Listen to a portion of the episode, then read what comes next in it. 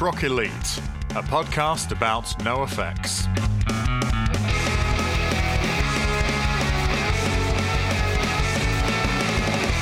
Hi everyone. Welcome to what's that? What? I can hear I can hear surf guitars Mm-hmm. paving the way Mm-hmm. For several genres of punk. Oh, I know what it is. It's my co-host. It's Red Kennedys. How are you doing, Red? Hello, it's me. How are you, Eddie French? I haven't prepared. Uh, No, No, that's fine. I haven't prepared. Uh, I'm good, thank you. I'm here with Red Redmond, not Red Kennedys. Who would call their child Red Kennedys? Redwood. Well, that would mean that I'd have to change their last name. That sounds like a nightmare. Oh, that's a pain in the ass just for it. Yeah. Yeah, Anyway. don't do that. How are you doing, Red? I'm very well, thank you. How are you, mate? Good. Yeah, not bad, thank you. Yes, doing uh doing all of the all of what I can to be all right. We've got a, an album review today. I say Mhm. review. I, I say review as if we actually sort of really go deep on these things. We we talk around the album. We we use it as a springboard, but we uh, yeah we talk about ribbed today. And I'm really enjoying these album reviews as well because I feel like now, in particular, like we're really getting into the meat of it. Like I'm, I feel like I'm really seeing, you know, NoFX progress as a band, album to album. Yes, that's the exciting bit for me. Uh, getting into the stuff which I uh, we're getting into more and more familiar territory the further we uh, progress with these because um, there have been a couple of moments in the previous ones where I felt slightly like I've run out of things to say because I don't have such a firm relationship with those albums. Yeah, absolutely. But it was nice to like listen to this one and like kind of like get to know it because this is one of the ones that I hadn't previously listened to start to finish. Yeah. But again, pleasantly surprised as I always am with these formative albums. Um, I think it's really exciting to see the band that they've become, and I think it's one of the first ones that you know it it really stands up. Yeah, we'll get into that in the uh, in the main body of it. But yes, we're a lot more engaged with this one. I think. I think is the uh, the others we felt were a little bit um, a little bit like a oh well that was a nice experience, but you know it was like s- someone bought us the liberal animation experience for our birthday. And like we we went and did it and go well I wouldn't do it again but it was nice to be given it thanks yeah sort of like like a like a middle class mum in a free fringe audience. It's exactly like that, yeah. A middle class mum going, Well, you'd think it'd be sad because a family member passed away, but they came out better as a result. I, really thought it was it was like Bridget Jones. We are we are still on with our grassroots thing. Um, we record these a little bit ahead of time, so if you've been submitting uh, things for your grassroots venue or production company or promotion company or band or anything like that, and we've not mentioned them yet, that's because we get a little bit ahead of ourselves on the recording because we're terrified of not having something to put out on a Monday. So do keep them coming in. We will mention them. Yeah, Mhm. punk rock elite podcast at gmail.com or on Instagram. You can find us at uh, punk rock elite podcast. And uh, we will share that information. You know, uh, we want to uh, help make sure that there are NoFX is to be talked about in another 40 years time and you can help us with that any uh, new discoveries for you at uh, any point at all recently Rad? Uh, new discoveries, as in like um, like new elements or diseases. yes new elements have you found any new elements Uh, not yet, mate. I've been looking, but nothing nothing in the garden as of yet. what's your favorite element is it melvarium Very good. yeah it's all right? I've just I've actually just uh, I've got a new hyperfixation. all right Um, I'm just obsessed with plants. all right I've I've I'm growing vegetables in my kitchen. Uh, it's got out of hand. i mean now i'm just imagining your kitchen is just knee deep in soil yeah, I mean, you've much not to potted them up Kate's but- annoyance. yeah which which ones are you which what veg are you are you doing like micro salads and stuff or Yeah, I'm growing salad leaves. Uh, Mm-hmm. I'm growing parsley, some marjoram, um, some lettuce. Uh, I've got a chili plant, which Ooh. is very optimistic. that's okay In Sheffield, no that's fine it's Well, look, we- possible. we grew chilies uh, last year, um, uh, and that was in uh, Leeds. So it's not. I'm not going to say there's a great difference in those two um, climates. Yeah, fair. No, no, no, that's it's it's very similar. We're just quite windy up here, so I can't plant anything like outside. Like my balcony's just too windy for plants. Yeah, quite exposed, aren't you? Yeah. No, they'll be all right as long as they've got direct sunlight. Absolutely. Yeah, yeah. So I've got them, and I've got a big monstera that I love. Um, and then Kate bought a calathea without, you know, googling like what a calathea is. They're basically the most temperamental plant known to man. Oh, really? So I've, I've got one next to me. It, it it only drinks distilled water, which is a nightmare. what is it? A whiskey expert? right? And then like it wants sunlight, but not too direct. Oh no, I'm gonna burn, but I do still want sunlight. And you're like, where can you go? Where where can you live? I Um, mean, cut your losses. That is not a plant that was destined to remain, was it? That's uh, wow. uh, but yeah, that's what I've been doing. Just obsessed with plants. What Well, about uh, yourself? Well, that is good. Oh no, that's good. No, it's just reminding me that uh, uh, my girlfriend was uh, given um, a, a Lego set by a friend, but it's uh, Lego have started making grown-up ones, uh, Mhm. not just ones that only grown-ups can afford, but ones aimed at grown-ups. Uh, in that it's a series of succulents, like sort of quite realistic-looking succulents that you can make That's cool. yeah, yeah, they're really good. Uh, like super impressive, and because she likes succulents, but she uh, is not confident in her ability to maintain them. I, I mean, uh, I mean, like everyone should be confident in their ability to maintain a succulent. Well, the thing know? is, is that our windowsill in our bedroom has got all of those still very much alive succulents on them, but she still, yeah, but um, but the uh, yeah, the Lego ones are pretty fun. They're they're, they're worth looking at. That sounds Um, cool. Cool. Well, um, now that we're uh, now that oh, I mean, the irony of us being a couple of Doctor Green thumbs when we're recording this on uh, the twentieth of April. Ah, Um, yes, 420. Yes. Legalize it. That's Oh, uh, that's weed, if- isn't it? Anyway. In fact, this is on this is on topic. Um, okay. I, I think they should legalize it because yesterday I was visited by the police. Oh, really? yeah. Um, For weed, or I- just because they saw loads of? no, very Oh. much so. Yeah. It, Oh, it wow. really stinks. so much that I, I I can't really smoke indoors anymore. I have to. I I- I can only vape. Right. So um, fuck the police. Legalize it. So what they they they came and said, uh, "We know you have. Can you knock it off, please?" Was it one of those kind of visits? Very much so. They were very Right. polite, actually. But like, I, I, I take a little bit. Of, obviously, like I take, uh, you know, I, I don't like it. But it's just that my corridor on my f- floor sometimes smells of dog shit and cabbage. But I'm not allowed to report that to the police. Who's smoking dog shit and cabbage? you shouldn't. You shouldn't inhale. No, no, no, no. Oh no, no. That that's cigar cigar uh, type of that. You know, you're asking for trouble. You go around inhaling that. You're an insane naught. Um, yes. Well, I'm very sorry to hear that uh, that you were shaken down by the fuzz. no, it's all right. It's being dealt with. Oh, okay.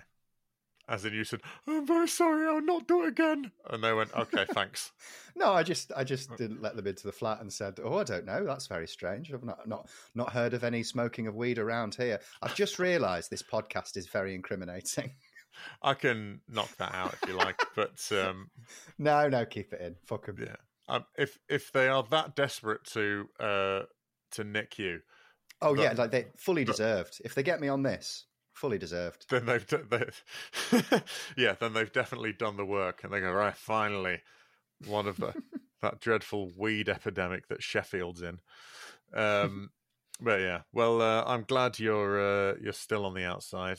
Um, always remember Tony Sly, and um, we'll uh, we'll dive into ribs now, where I don't think uh, any of these offences are arrestable unless not taking a shower for a few days is an arrestable offence. But it seems like normal in your corridor.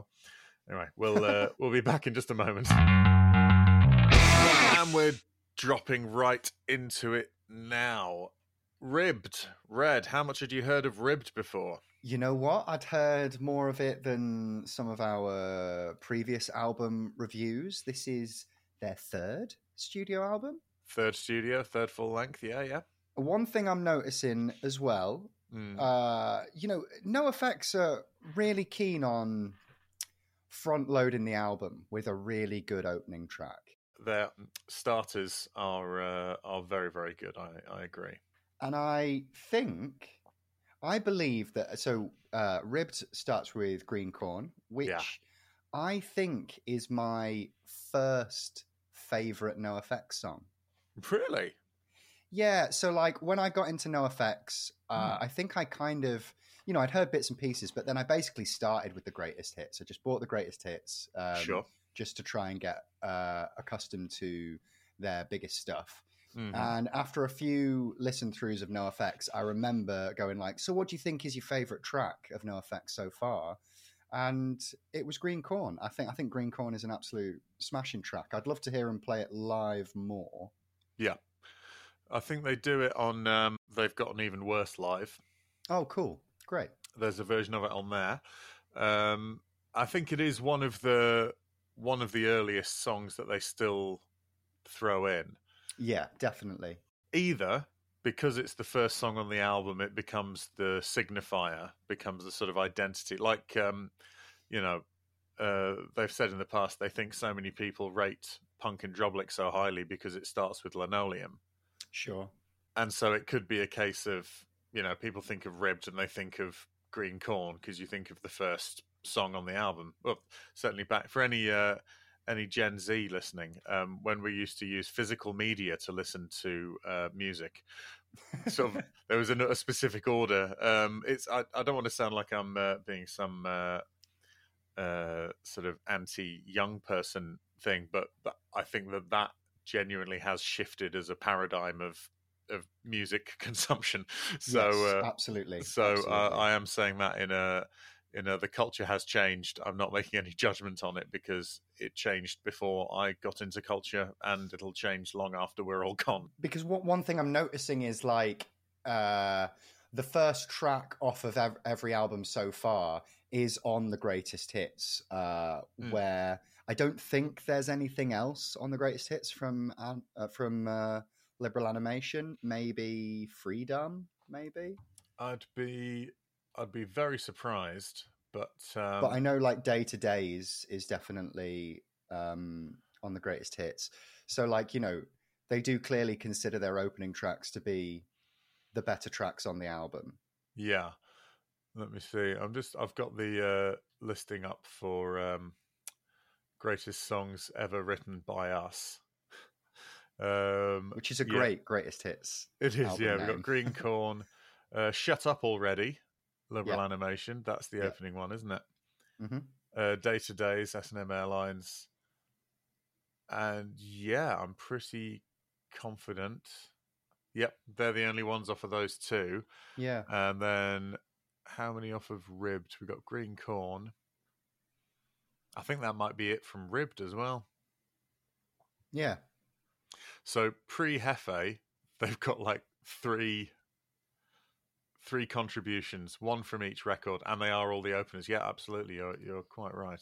So I, you know, like I, do, I like that's clearly been considered. You know, Mm. uh, they they they clearly think it's important to start strong, um, and I agree with them.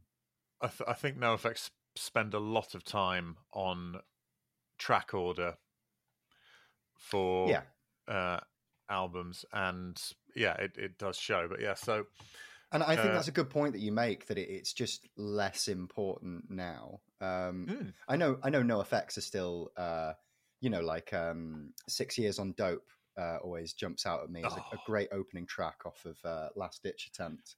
yes, Um, and so you know, like they they, they still clearly uh, are in that zone. Oh, I I don't think if NoFX continue to put out records without being a touring band, I think they'll still put out albums as recognizable from the late eighties, nineties, early noughties. Yeah, You know, Yeah. I don't think they're going to just sort of you know drop a couple of tracks on Bandcamp every so often. They'll want to release an act because they like physical media and all the rest of it. So I think that'll still happen with whatever you know once they've got the ten or twelve songs that they're uh, happy with. yeah, absolutely. And this is ninety one that it's come out in. As It's well. released early '91. Um, oh, in fact, yes, just over yeah March March 91 it was released, recorded in September 1990. Which, uh, annoyingly for you, makes this the first NoFX studio album to have been recorded within my lifetime. I'm not that annoyed. I'm just doing. I'm. I'm. I figure sort of. You know, there should be a big fallout soon because uh, we need to. we need to sort of. Will they? Won't they? Bump up those uh, those listens. Um, we'll do. We'll do. We'll do that uh, on a on a more contentious topic. I think. You know, get it a bit juicy. But um, yeah, it's the. Uh, it was it's the last one with Steve Kidwiller, and it's the last one produced by Brett Gurewitz. Oh, really? That's yes. interesting. Yep. Because Sold- it it feels what I what I'm finding quite interesting with the whole Brett Gurewitz involvement is I find these early albums to be you know not dissimilar to their later stuff, and I feel like whilst he may not have worked on the later albums, there's I'm sure there's certainly a few tricks and tips that they learned off of these formative albums that they've brought to their later studio work. I, I think with any creative endeavor, your Mm. early experiences are going to shape how you pursue Yeah. it later on, particularly if you end up doing it for another 30 years. hmm So, you know, that's um that's sort of the way it is. You know, you can listen to any and there are thousands of podcasts about creative endeavors. There'll be, you know, there's ones about comedy, there's ones about painting and stuff like you know, anything like that, um, uh, sculpture. And it'll always be about who the first people you sort of came up with, who were your graduating class kind of thing. And so that's always going to, you know, rub off on you, even if you sort of diverge from that point. Yeah, definitely. And Absolutely. it's, so it's worth, worth mentioning as well, like this one also released on Epitaph. Yes. Yes, absolutely. This is a, an epitaph one. Uh, I don't know when they switched over. It might have been Longest Line. That might have been the first. I think they, I think for a while they were putting out full albums on Epitaph and putting out their sort of EPs and stuff on Fat. But Mm. I don't quote me on that one. That one's uh, a bit hazy. Um, but yeah, sold eight thousand copies, which is just over double the amount um, S and M Airlines sold when it came out. Wow, that's that's pretty impressive. No, I've never, I've Um, not sold eight thousand of anything. So yeah, I'm, I am impressed. but to to double it from like their previous album, which Yeah, you know, like um, S and M Airlines. But I mean, both of these albums, S and M Airlines and Ribbed, do feel like you know proper, almost you know quintessential NoFX albums. It's um impressive to see them so early in their career. I think ribbed more so than S and M. Okay, yeah, yeah, yeah. I, I, for some reason, this is the first one. Also, I think um, the shift, the, there is a marked improvement in Mike's voice. Sure, yeah. No, I, I'll agree with that absolutely. I think But that, there's yeah. something I think I favour S and M Airlines over this one. Oh, really? There, There's something that I've been trying to put my finger on whilst I've been listening to Ribbed, Hmm. where I think it's a little, I think it's a little bit of a departure from the NoFX that that we like. In Right. that, I think ah, maybe it's maybe it's just a. I mean, I'm sure. Well, you know, art is subjective, so I, I'm sure it just comes down to personal taste. But there's something about the humor in this album that uh th- I mean, there are songs like they are trying. They are there are there are songs that are meant to be funny, um, Yeah. but there's something about the humor that doesn't hit here. And you know, I, I suppose that's a little bit ironic having Mhm. that complaint after listening to liberal animation. yeah, I mean the good thing, the the thing you can say about liberal animation is that if you don't read the words along, it's very hard to tell what any of the words are. So Sure. you get to just hear it sonically rather than with any um, uh, meaning, I suppose. Uh, yeah, but I mean, you know, there's there's stuff that's sort of more out and out deliberately funny. Well, I mean, Together on the Sand, which oh, fucking hell. Um, it's not my favorite. It just misses for me as as a joke, but uh, whatever.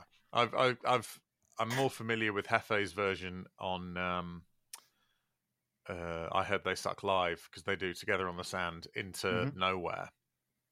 and I actually really like Nowhere.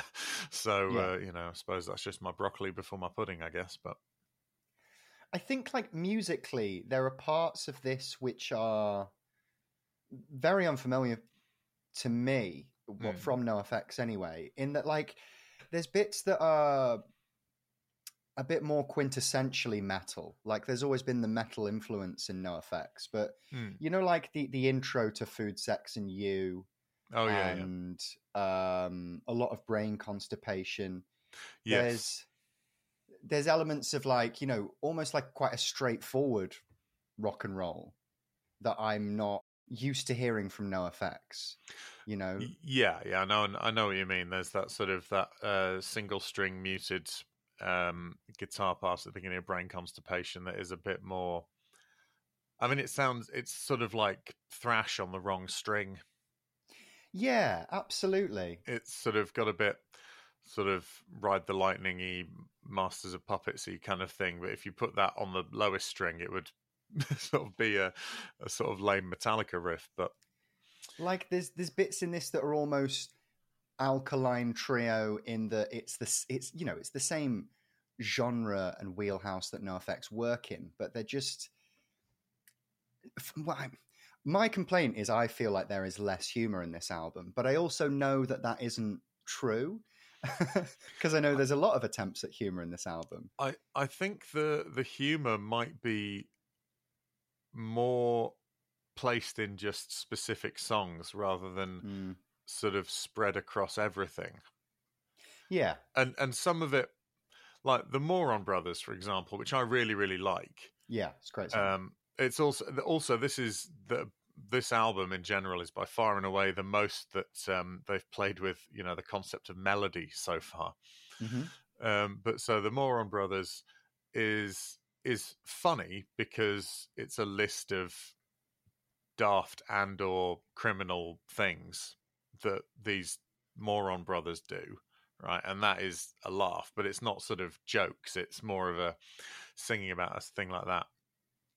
Yeah. Um, L.A. is funny in that it's very sort of sneery and sort of rather um, uh, dismissive of of LA posers. It's also, ironically, it's also the exact same uh, chord sequence as um, uh, "Do What You Want" by Bad Religion.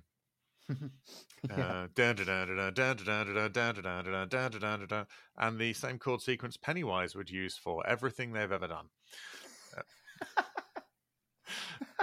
oh, oh! Should we make? Sh- I, I want to make our listeners hate me. oh, Uh, go on. uh, uh, the the Pennywise album I enjoy the most is Oh, the yeah. one that didn't have their singer on. the one where Jim left because he, he had to he had to change some nappies. Yeah, All or Nothing is like such a good album, like start to finish, like wall to wall bangers. I remember I remember when that came out, and you said, uh, "I really love this new Pennywise album. Am I all right?" I'm like, "Yeah, you're fine." like, I, I, Pennywise have never been one that I've I've been. Uh, I've, there are some songs I really really like, Mhm. um, and Straight Ahead that album I quite enjoy, um, but it's just they've not been. I don't know why, just not not tick the box for me. Much the same way I love Alkaline Trio, and you don't find them to be particularly anything. It's yeah, it's I, of well, those there's things. bits and pieces. I, you know what? In fact, that, that is a perfect comparison because I, I feel like that about Alkaline Trio. I do like certain songs and I do Mm. like bits, but there's something that stops me from enjoying a full album.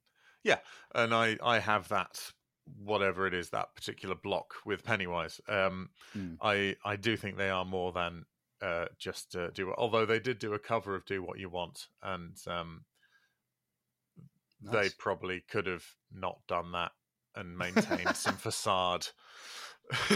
but, but anyway, um, no, I would like being- to hear more of that. No effect. Sorry, the, the the Pennywise album, All or Nothing, because it's the one they made without Jim, and my understanding is like Jim has like vetoed them ever playing anything from it live. Well, it's sort of like their version of. It's almost like they became like the Descendents slash All. They sort Yeah. of just got like a new singer in, and it was sort of a very different, um, well, uh, pardon me, fairly different thing. And then uh, the original singer said, "Sorry, I'm I'm ready to come back now." and um, It's oh, it seems it seems so unfair. yeah, it does a bit. I don't I don't know enough about it to um, fully weigh in with uh, with any of that, so I don't know. But um, uh, yeah, but anyway, so uh, yeah, LA being um, sort of quite you know funny in that sense. Uh, New Boobs is sort of outwardly the the most sort of we're writing a song about a silly thing, and it's also got the the doo wop bit with just various words for tits in them, which yeah, sure, why not? What like? I'm coming What- around to like, your way of thinking now. I hate this. like the whole new boobs thing is just a little bit like why have you done it for me because it it feels like the start of an idea i like keep waiting for like the song to start and it just Yeah. ends. The thing is, is that it sort of feels when you've already had the Moron Brothers with the do do do do do do yeah business, and then to only what five songs later have a, a doo wop bit with all of the you know new boobs boob new boobs boobs all that stuff. It's yeah I don't know. It sort of feels like th- that's the same idea twice. And I don't think, aside from just sort of playing hardcore or, you know, punk rock or whatever, I don't think we sort of had a same idea twice from them yet. Apart from maybe the the vegetarian haranguing on liberal Yes. animation. well i was just about to say do you think that this is kind of an attempt to getting back to liberal animation in that on S&M Airlines, I don't believe there's like a novelty song halfway through, unless you probably consider S&M Airlines itself to be a novelty song. Well, so I this them? I I to- don't consider S and M Airlines to be a novelty song because it's not. I, I it- agree as well. I It's agree. done sort of straightforward. I think it's Yeah. done. You know. Um, no, there isn't one. So I wonder if it's just they felt that, you know, a, a NoFX album should have this sort of like, you know, a, a silly Uh, song in the middle, a novelty song in the middle. Unless you count the Fleetwood Mac cover, Well, that's at the end, isn't it? it is, but it wasn't on the original vinyl, Ah, good point. Yeah. so it was added later. So maybe they thought, I don't know.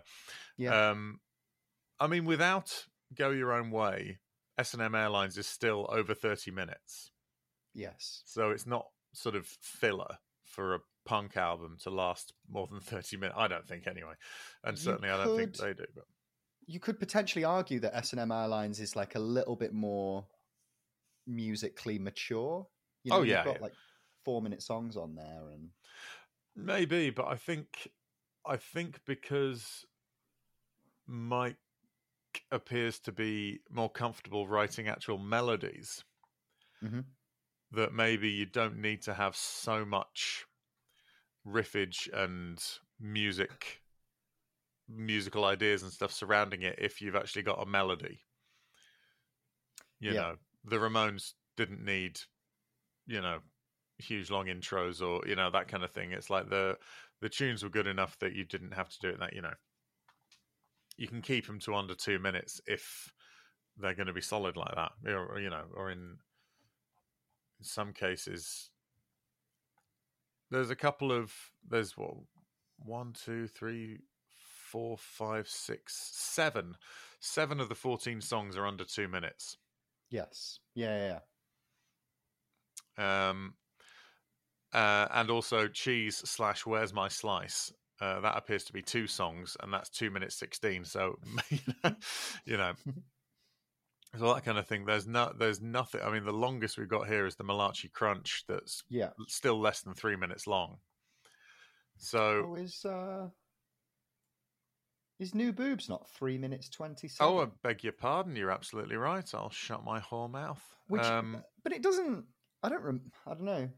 Well because It because strike me as a long song. Well, it's in two sections. It's got the it's got sort of a full length song, and then it's got over a minute of the ding ding ding ding ding ding ding ding ding ding Ah, ding ding right. ding ding. So it's because the song does sort of finish, and then they just have this doo wop bit just added on the end, rather Mm. than like the um, the jaunty bit in Moron Brothers, which is in the middle and acts as a.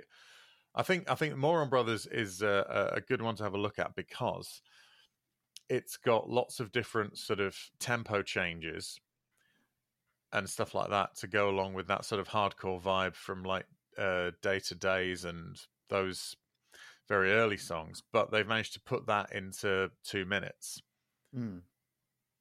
and so I think learning how to condense everything down is a very uh, is a is a good lesson that I think they they carry forward a lot after this record. Mm.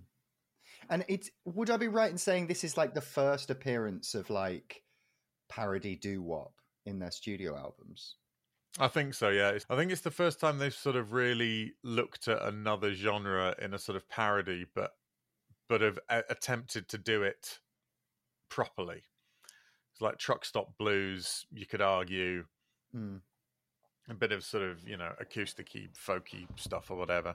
But I think this is the first time they've done a sort of a non a non punk genre, but proper properly inverted commas because they've the people they've got singing on that.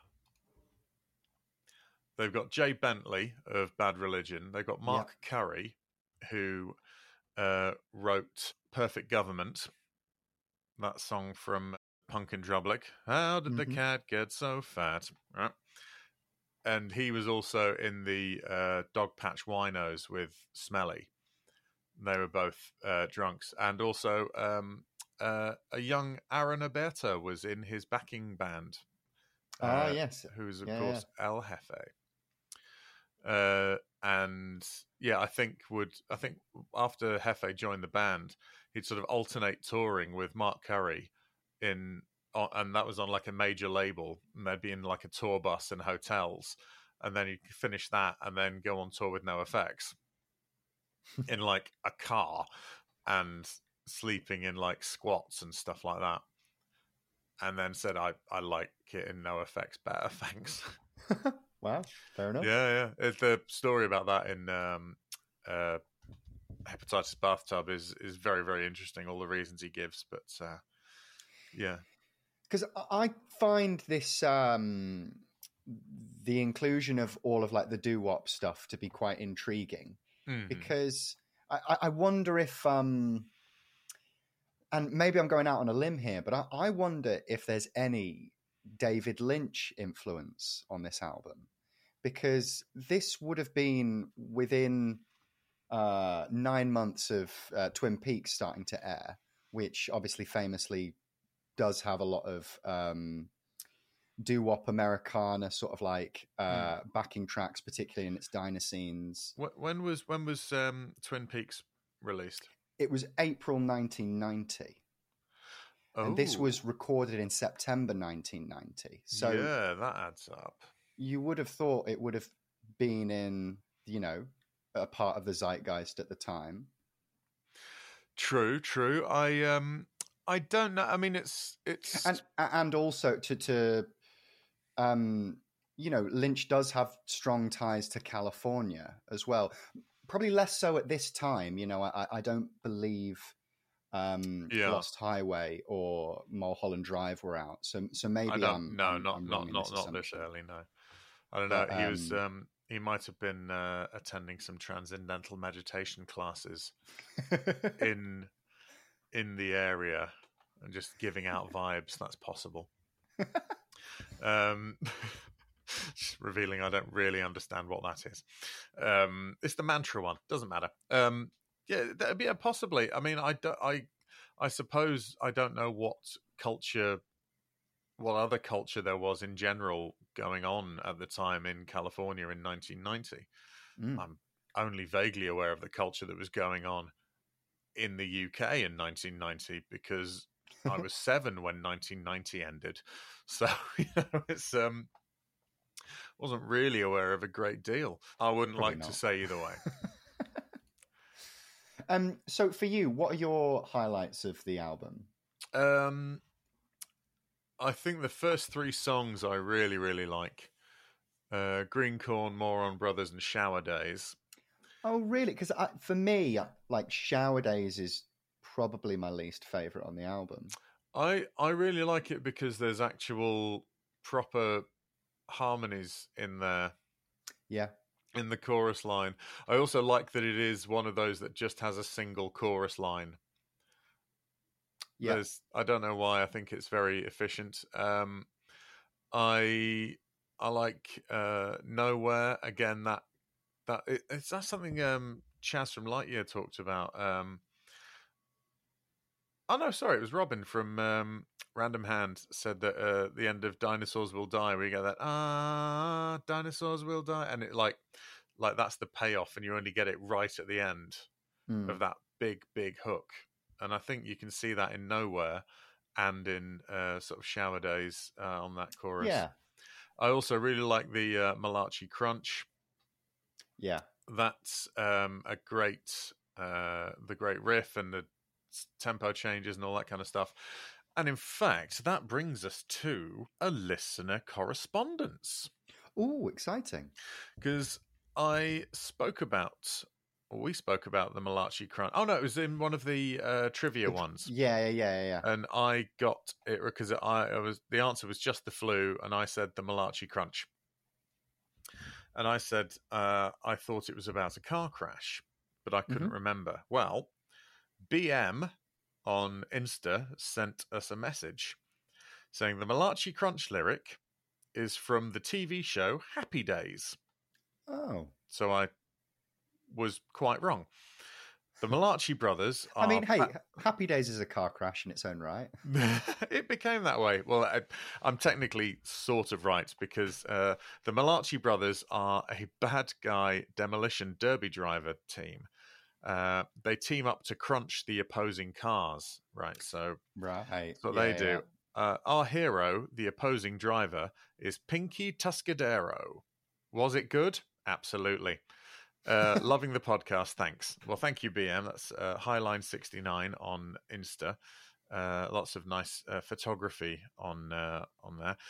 Um, although uh, BM did say uh, get it back in touch to correct themselves um, because they'd initially said that Suzi Quatro had played Pinky Tuscadero. Oh, okay.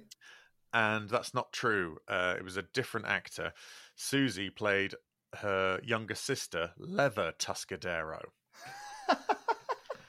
Suzi Quatro played, uh, yeah, and uh, I've had a look here, right, uh, and I've gone on to the Happy Days uh, fandom.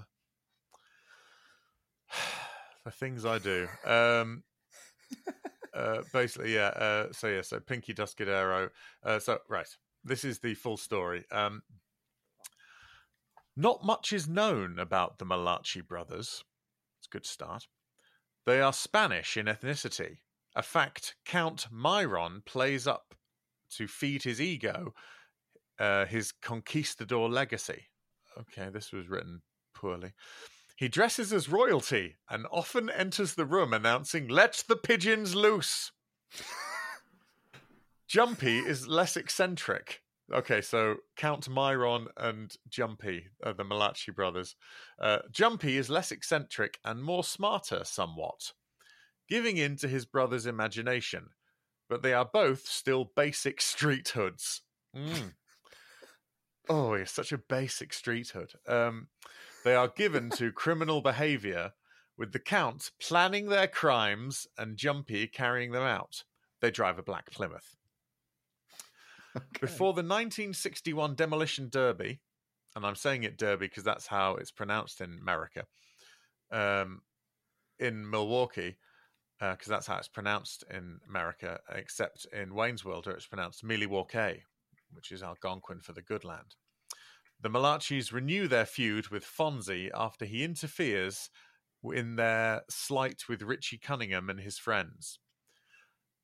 They then turn their anger towards Fonzie and Pinky Tuscadero, trashing Pinky's car so she can't compete. Fonzie repairs Pinky's car just in time to enter the Derby as the Malachis take out all the other cars. Fonzie, Pinky, and the Malachis become the last four cars. However, Pinky is taken to the hospital after being hit, climbing out of her car to repair it, leaving Fonzie alone with the Malachis. Fonzie avoids the Malachi crunch, so Very that good. exists. A two car brackets a two car collision by feigning engine trouble and letting them take each other out. He then goes after the count and humiliates him in public. In a gesture of humble good sportsmanship, the Malachis pay Pinky's hospital bills before off to Detroit for the next derby. Their later oh, Lovely. whereabouts is unrevealed. Do you know who Fonzie uses for his car insurance? Go on. I think he uses the AA. I think I think he does. it's even Uh. better in the states because um, they uh, they don't have the automobile association because it clashes with Alcoholics Anonymous. They have the American Automobile Association, so they have the AAA. I bet they're really annoyed when he keeps making those jokes at the meetings. You know, you think Fonzie Mr. Winkler, please. Yeah, yeah. Ha- AA. Yay! Thank you so much for getting in touch, BM. That was uh, set me on a way to um, this little happy days um, sidebar. But um, says here, Mike used the Malachi Crunch title as an allegory because the Malachis killed Pinky. Apparently, they didn't, BM. So you can take your shrine down. I don't know if you have a shrine uh, to uh, Gone Before Her Time, Pinky Tuscadero, but yeah. So um, But she was gravely injured by them. she was injured by them, certainly. Uh, I believe she's all right now. Um, although the character was just written out almost immediately due to some sort of disagreement with uh, the production team. Which is why Leather Tuscadero came in, and she was in a band called Leather and the Suedes. Lovely. Yeah, it's good. It's um, just describing the new shoes that have come in at Clark's, I think. But um, yeah, so uh, so yeah, and I. But anyway, to get back to ribbed, I really like uh, the Malachi Crunch.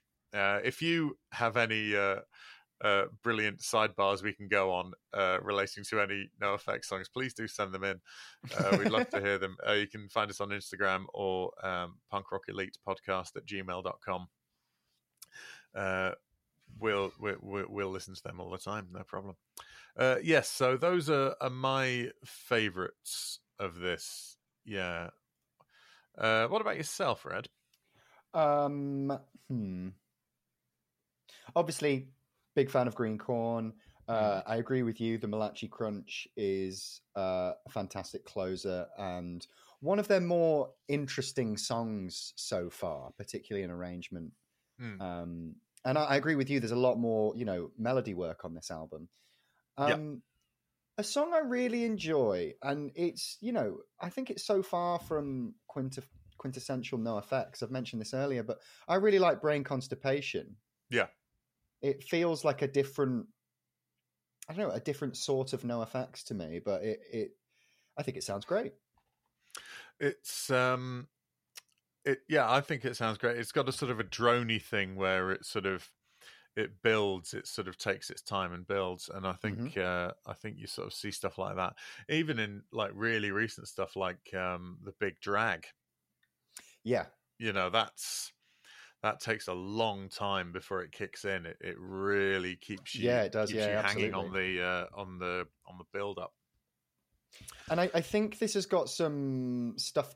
So I, I really like Food, Sex, and You Right. because I think it's got such an interesting intro where, Yeah.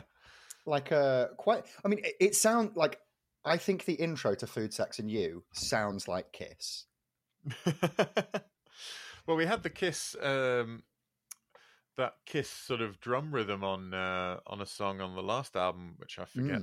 Um, it, it could do. It, it I, I think it might do. Yeah. It, but it, and it is so different to the to the sort of scary guitar sound once it happens. They do that a lot. They Yeah. sort of have these very disparate, sort of unconnected things, and it, and um, I don't know why that is. Whether it's just like where can this riff go, or whether you sort of go right. We've got this intro riff. Now, what's the natural thing to do here? Oh, right, yeah, we'll do the scar thing or what, whatever it is. I really don't know, but um, I I quite like it, but I don't know. There's something. There's some block stopping me from really, really loving it. But yeah, fair. It's uh, it, it's an interesting one. I think this is the this is all songs by Fat Mike except "Together on the Stand," "Together on the Sand" by Steve Kidwiller. So mm. I don't know whether Steve Kidwiller was just sort of playing this sort of daft, soppy, you know, piss take thing, you know, and they went, "Hey, yeah, let's put that on the album or or whatever." Live in a Dive version does have Hefe singing together on the sand, but that's been his job for way longer than it was Steve's. Um, the uh, I've, I was. Have you listened to the Live in a Dive version as well? I haven't listened to this. No, I'm afraid. Okay, there's not really many differences. Um, but a lot less gain on the guitars.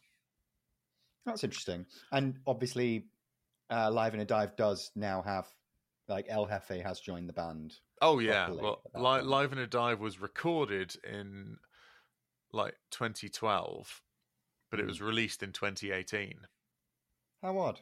Yeah, I, I don't know why it doesn't say anything about why there was such a uh, such a uh, sort of uh, delay. Because it's not like they're even waiting for like a 20th anniversary of Ribbed or anything. Because well, no, no, just um, just how later, it was. Sorry. So it's uh, so it's sort of interesting, and um, the sort of the main difference, apart from it being Hefe and not Steve, and the you know the production being quite different, is that Mike. They clearly didn't do "I Don't Want You Around" live very much because uh, Mike doesn't sing it on the live in a dive recording. Mm-hmm. Cody from the Lillingtons and Teenage Bottle Rocket sings it because it's too difficult to play the uh, play the music and sing the song at the same time. So they just got, and also um, as they um, they Hefe said, "Hey, he was in that other band." So I'm guessing Teenage Bottle Rocket were the support at that particular show, and uh, cool. uh, with Mike's love of the Lillingtons, um, so you get Cody to do it. Although it does just mean that for a long time, Hefe just uh, just keeps on just repeating "ready oh oh oh oh oh, ready oh oh oh oh oh" over and over again, which is really funny. Um, I don't know why I find it so funny that he's just making fun of him to his face, but you know. and, and you know what? I, I can't wait for Teenage Bottle Rocket to tour the UK again. I've been waiting a long time. I saw them support Dropkick Murphys about five years ago. Oh, lovely. Uh, and I can't wait to see them again. Mm. Yes, um, I was I was hoping we were going to get them as part of uh, NoFX's um, farewell uh, in Leeds, but uh, but we don't, which is a shame. I think they are playing Slam Dunk though, or maybe I'm wrong. Oh, Teenage Ball Rocket. Maybe they're not. It's. I think so. Well, we'll find. I'm not sure, but um, I'm going to find out right now. All I, right, I then let's, I need, let's I need to know. I need do this know. in real time. Because, the tw- if they are, like, I, I, genuinely consider going to that. Um, oh, I'd consider it, but be. my bank would tell me that that was a foolish undertaking.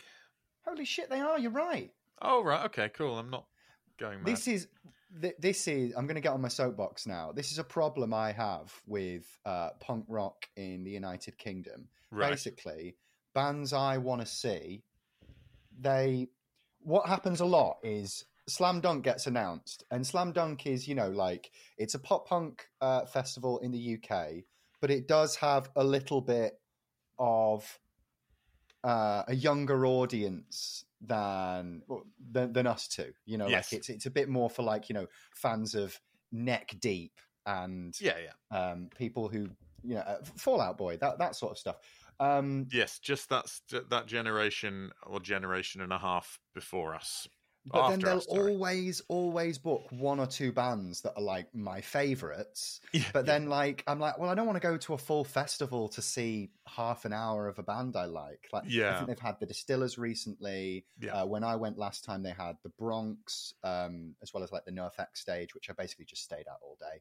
sure. And you know, like, I, I wish that it made more financial sense for international bands to come to the UK to do a headline tour because the majority of the time they come over and support acts or Yeah. do festivals.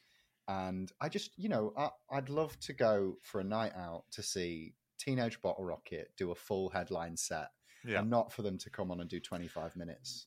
or- or for um, a sort of a because basically we've got slam dunk which is for people a bit younger than us or we've got rebellion Yeah. and it's like wh- where's our cheese where's my slice is what i'm asking right now i'm asking cheese where's my slice Well, I think it's the Manchester Punk Festival. do you know what it, um, I am an ungrateful little child. You're right. It is the man. It is the Manchester Punk Festival, and there's so much great stuff there, and that is amazing. But we have our own legacy bands that we'd like to see. yeah. you know what I mean? It's like it- it's it's fine because you know, but I mean, you know, Rebellion. You don't need to see Peter and the Test Tube Babies for the ninetieth time. Um, although they're, apparently they're always on hand. Um, but you know that Re- Rebellion's just that sort of little bit older than you know. Total Well, respect for all the bands who are still going, etc., etc. I'm not, uh, but put for it me, it doesn't into- it doesn't do much. to put it into perspective, my girlfriend's dad plays Rebellion, Right? Yeah. you know, and he is significantly older than us, as you can imagine. I should hope so. Um, but yeah, um, yeah, absolutely. That's it. In in in which band? Uh, the White Ribbons, Oh, I haven't heard of them at all. I do apologise. They are so, uh, they're really good, uh, sort of like um, traditional old school punk band, Hmm. um, but a lot of their stuff is about um, uh, basically against violence against women. Um, Oh, okay. So sort of like uh, they have a lot of But they're not popular at Rebellion. themes in their music. Well, he like it's a thing that um um my girlfriend has mentioned in that you know like sometimes he'll hang out with with bands who have very questionable lyrics. Yes, that does happen. I think we call that the um, the exploited syndrome. very good. Yeah, that's Did, uh, did you? My um mum's cousin was in the Exploited for a bit. really. Yeah, he drummed for them. Oh But well. It's one of those stories that my mum always talks about. But if you do go on Wikipedia, he isn't listed as the one of the twenty drummers they have had. It, it's pretty, So- th- yeah. Well, it's um, I mean, there's, th- yeah, there's there is there are a Scotsman of a certain generation who all claim to have been in the Bay City Rollers or some version of it at some point or other, and Yeah. it's like, you know, it's that joke about you know the everyone gets a go at being in the in um, Atomic Kitten or whatever, you know. Well, it's like, it, it's the, the Free Trade Hall, isn't it? Sex Pistols at the Free Trade Hall oh yeah, yeah. um, trope. Which, funnily enough, I was watching the one show the other day with Mick Hucknall, who is one of the Manchester legends cited to have been at the Free Trade Hall gig. He didn't learn much from it. He admitted live on the one show he wasn't there. He didn't go. Oh really? Wow. I mean, you could tell by his output, but you know. I love the thought of coming home to you. I don't know, mate. Have you not heard John Lydon sing Stars?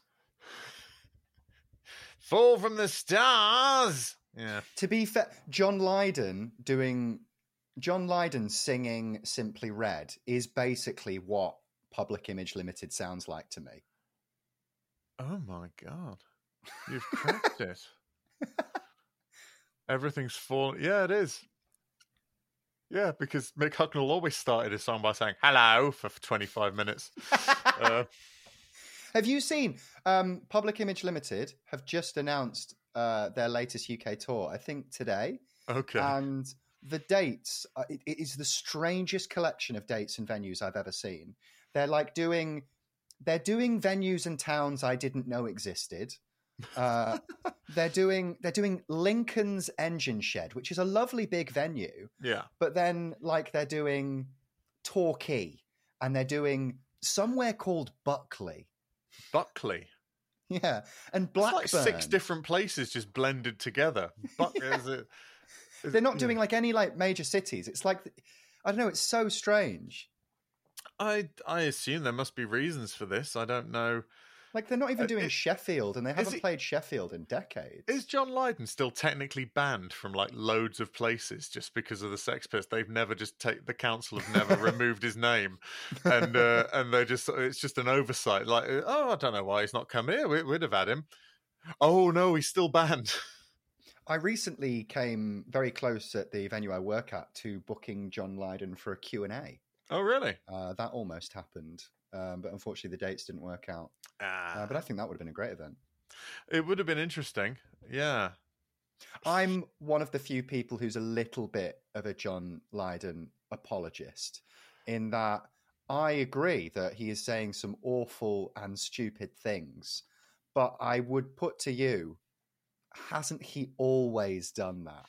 I mean, no, that is his stock in trade. He is um uh he is a um what is the word? Um Cunt. no, he might be a cunt. I don't know about that though. Um I don't know if he's a yeah. Oh, he's definitely an arsehole. He's a contrarian. That's it. I am a contrarian. Uh, is what uh, I believe he. Yeah, Uh, he will. Again, I've said it before, and I'll say it again. He's the sort of person who thinks that saying you like something in a stupid voice is like a massive slag. Yeah, I love. Oh, love. I thought I that. I thought that was brilliant. Oh yes. Oh, hilarious. Yeah. mm. It's like, wow. It's. and, he uh, thinks that sarcasm is the highest form of wit. he thinks that it's the most cutting, certainly. He thinks that, you know, it's like, "Ho, ho, ho, I wouldn't like to be whoever I just burned. Um, like, it'd be awful in a, like, John Lydon in a roast battle. Oh, I must say, I think your shoes and weight are perfectly normal and good, actually. Hmm. I mean, I don't do roast battles as a comedian, but I might do it one day. If anyone asks me, I might just do it as John Lydon and see how successful I am. Not at all, I imagine, but um, yeah, no, I think a Q and A with John Lydon would be interesting. Obviously, is is uh, as of recording, his his uh, wife has uh, only just recently passed away, which is a, a tremendously sad uh, state of affairs. and she, in yeah. fact, um, I say this, I've completely Nora, that's her name. Um, she was responsible for pretty much a third of the London punk scene actually having somewhere to live because Okay. she was um was it um either Viv Albertine or um uh Ari Up uh, it was her mum right. and and like Palmolive and all all the Slits lived there at some point. Members of the Yeah. Clash lived there because I think Viv Albertine went out with Mick Jones for a while, and he sort of um, I think he encouraged her to play music. And um, Joe Strummer went out with Palmolive. Um, it was called Paloma. She was from Spain. Is from Spain. She went on to form the Raincoats as well. Um, but he went out with her, which is where his obsession with all things Spanish came from Mm. uh, hence him fleeing to Granada when he was uh, had enough of uh, the UK and um, uh, Spanish bombs and stuff like that. Because she'd come from Franco's Spain, she'd come from a fascist dictatorship, and and uh, like, but um, yeah, uh, John Lydon's wife, I think, like she helped she helped out like Jimi Hendrix and stuff. She'd helped out like the previous generation of of London based uh, music stars. So hugely important uh, person who very rarely gets uh, her due. So, and that's just from me um, half remembering all of this stuff. So yeah, looking look into her. She's worth looking at. She'll uh, she's had a huge impact on all of these things and is one of the reasons that we're talking about this today you know so um so no i i think yeah i think um i know you you are an apologist for john lydon in the sense that you sort of go i think it is quite funny that he says stuff to annoy people I, I Uh, my only my only thing is uh, I think that a lot of people's criticism of John Lydon is like, oh, I can't believe he's saying all this stuff. Hasn't he changed? And I go, I, I think he's one of the most consistent people in music in terms of his beliefs. I think that he has always said things just to annoy people. I Oh, don't yeah. think that he's said much that he genuinely believes in, and I, I, ju- I just see this as a continuation of that. Yes, I agree. Um, I think uh, it's that thing of the the person who's just always going to take the contrary position to whatever is being said. Um, yeah, it's uh, it's not sort of outside of that sort of seventy seven initial burst of punk. I don't really find John Lydon a wildly interesting person to talk about, I must say. Sort of his his Mm. contribution to that sort of thing happened, and like that initial punk thing, it it burnt out very quickly, but it was sort of designed to. It had obsolescence built into it. Yeah. Um, if you take my meaning on that. Um, How I'd also like to say at this point that I've checked the Slam Dunk lineup, and I can confirm that Teenage Bottle Rocket are the only band I would like to see. Who else is on there? You know, like uh, you know, your headliners: uh, Enter Shikari, Offspring, uh, you know, Bowling for Soup main support, Less Than Jake. Oh, I like less than Jake. Gainesville Rock City. Hmm? That's hooky AF. But is that not the one of the ones that I've listened to? I don't know. No, it's um, uh, I it's don't a know, song, actually. not a not a full record. But was, oh, okay, sure. I was just pulling out pulling out a song. Um, that one's uh, yeah, no, that one's good. Um, but I, I, I, again, I'm I, I've they're really good live. Um, Yes. they're possibly one of those bands that have yet to quite catch it, catch the magic in a bottle. I kind of think like uh, the Mad Caddies are my Less Than Jake. Fair enough. You wouldn't be alone and, in and I have and I have seen them at Slam Dunk actually, and uh, when they they were on a they they performed on the NoFX stage, Yeah. uh, with Bad Religion and the Bomb Pops. Uh, Mm. It was a pretty good day actually. Yeah, sounds it. Um, eh, before we wrap up uh, the podcast, any final thoughts on Ribbed? We should talk about ribbed, shouldn't we? Um, I feel that this is somewhere between a natural progression and a bit of a rush job. Okay, yeah, My eyes just keep coming back to Together on the Sand, thinking, Mhm. why is that in there? It's not very funny. That sort of sours it for me a little bit. Live, it's a bit more understandable in that there's an actual audience to like laugh at it. If you see what I mean, it's like more interactive, yeah, you know. yeah. Um, and so I think that of a lot of sort of like comedy songs, it's like live that is probably kind of funny because people will be reacting to it, but on record it's like it must have just got less and less funny every time they went okay we'll take that again. Okay, okay now we're going to sit down we're going to produce produce this put the effects on it all the eq and all the rest of it and it's like i don't know. But um overall i'd say we've seen a huge leap in uh melody in mike's ability to write and perform them Yeah. I think that's notable. Um, I think, yeah, stuff's getting like melodies are getting catchier, and we start to see a few genuine classics. I think like the Moron Brothers is still a very very popular NoFX song, Hmm. and, And- for good reason. I think. I feel like going back to I, I know I've made this point before, hmm but I, I feel it again with this album. I would love if their upcoming dates, uh, where they are playing two back-to-back albums, if they chose an earlier album and then a later album. Like I would love to go and see them have done ribbed start to finish, followed by you know uh, Punk in Drublic, just because I, I, I'd love to see the band that NoFX currently are play these songs. I think it'd be really interesting. Yes, well, I think. Well, I mean, the the funny thing is, is that even the uh, the ribbed live in a dive is the recording is ten years old. Mm. And yeah, I mean, like I say, I I, I know like um, this is a request that I've had, but maybe they've made the decision of what albums to play out of consideration for El Hefe, because obviously, like he wasn't a part of the creative process on these earlier albums. No, but um, I think equally that's just because they were earlier albums, and and as Mike has said on many occasions, he he feels that they're the most improved band. You know, their their stuff yeah. from. Well, I mean, to be honest, I think we sort of we enter vintage era on the next release, which is the longest line which features Hefe, and and again, while there's still uh, improvement to be done, while there's still improvement to be done, it will um, it will be um, more noticeable of of who and what they are. I think. Hmm. Absolutely.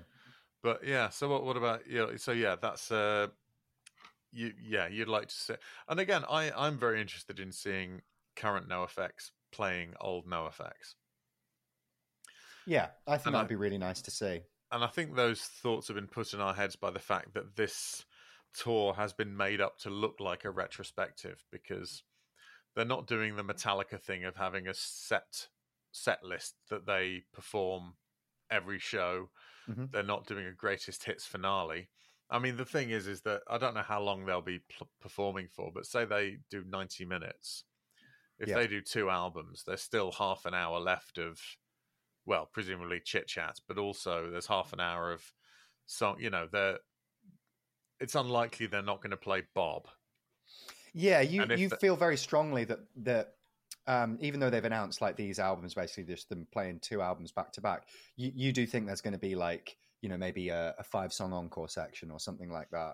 Yeah because yeah i think that a song like bob which they rarely don't play yeah. if they don't do white trash then they're not doing bob and i think that seems unlikely. Mm. but but but again we don't know. We might find out. Uh, would i be devastated to not hear them do bob again live? Um i don't know I can't tell. At the time, I might be all right. Later on, I might feel. I I couldn't say. That's just the the difficulty, I suppose. But um, yeah. So, uh, ribbed. Would you uh, would you recommend? I would to fans of NOFX. Um, I think it's probably the first album that I would recommend to someone who is unfamiliar with them. Um, this is the first one you'd give to uh, someone going in uh, unaware. Yeah, I think so. Uh, I um, think I um, agree. I think that S and M Airlines is almost there, but like I just think, um, I think people can get their heads around this. I think it's a good introduction to them. I, I think the I think the improved vocals are what do it because yeah, although the voice quality, it still has that sort of slightly flat, nasal, all of the things people say about Mike's voice. But he's actually, broadly speaking, in tune. Yeah. At this one, and the and everyone and the everyone doing the backing vocals sounds great. All the rest of it, and so I think that that is um, where the big leap. This is the great leap forward. I think. Hmm. And then I think they take another substantial leap forward when Hefe joins the band. Absolutely, yeah, definitely. And uh, final bit of fun little trivia for oh. this album. Um, so I believe Erik Sandin has been having different. He, he goes by different code names. Oh yeah, on yeah. Studio albums up um, up until later. So on this album, he is uh, cited as uh, Groggy Nodbeggar. Yes. yes. I, d- I, d- I, I don't know.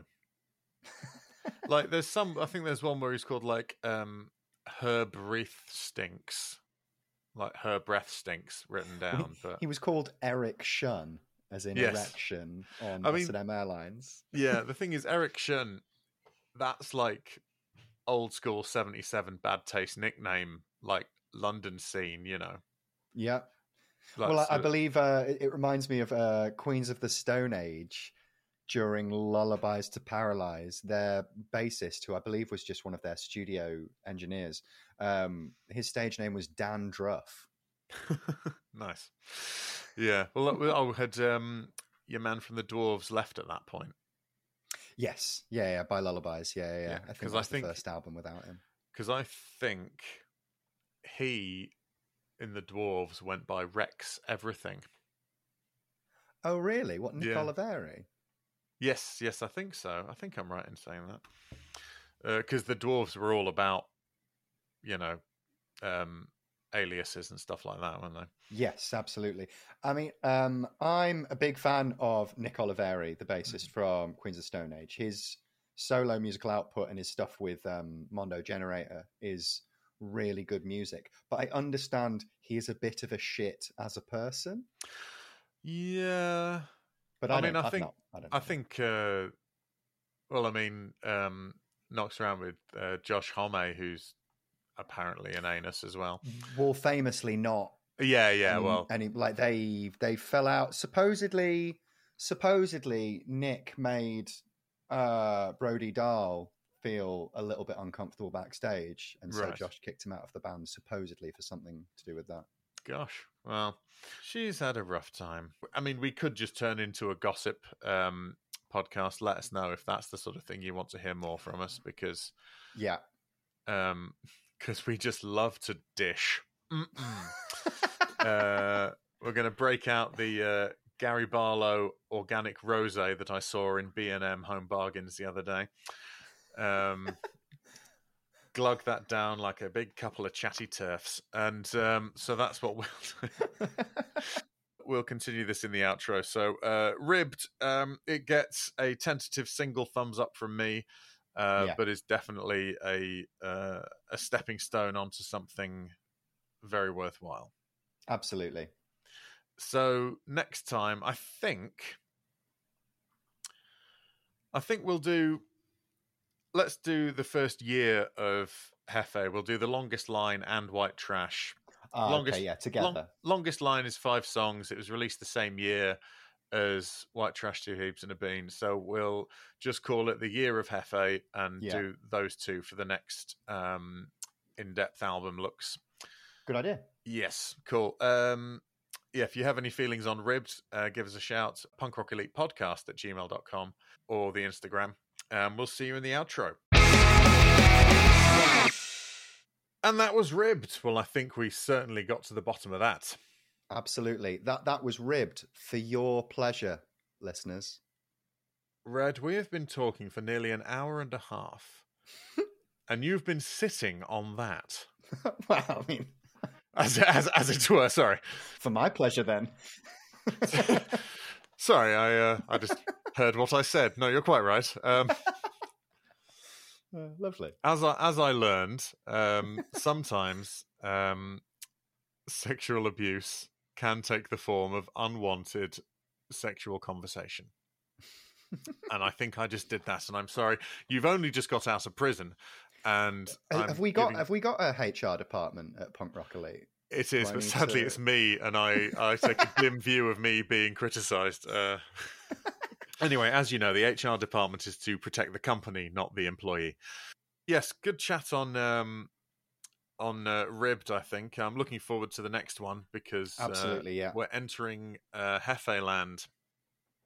Absolutely, yeah. We're gonna we're gonna listen to um, longest line EP and then um, White Trash, Two Heebs and a Bean. Yes, and that's that's uh, very exciting. I hope, dear listener, that it's not seemed like we've been trying to get through these ones to get to the stuff we're really interested in because it might feel that way because we always talk about what the band will become and all that kind of thing but we we genuinely have enjoyed listening to these sort of three pre-hefe full lengths Absolutely, and I'm really looking forward to the next episode because we get to dive straight into, as you've coined, Hefe Land. You know, the, the first yes the first introduction of, um, you know, one of our favorite members of NoFX. And I say one of our favorite. We like all of them. yeah, no, we do, yeah. But uh, I think uh, this is when it sort of when it sort of solidifies. I I Yeah. sort of feel like those previous versions of NoFX were quite transient, Absolutely. and in sort of eight ye- eight or nine years. First eight or nine years of NoFX, they were three piece. They had uh, they had a different singer for a little while. They had just like someone who sang on their own, and I think he passed away. They've had these sort of two main guitarists in Dave Casillas and Steve Kidwiller. And then for the last 30 years, which is way longer than some bands, you know, last at all, let alone with the same consistent lineup. Mm, You know, that Yeah. that's a big deal. So that's super exciting. Thank you so much for listening. We really, really appreciate it. Um, keep all of your uh, comments, queries, questions, and what have yous coming in. Uh, Punk Rock Elite podcast at gmail.com or find us on Instagram.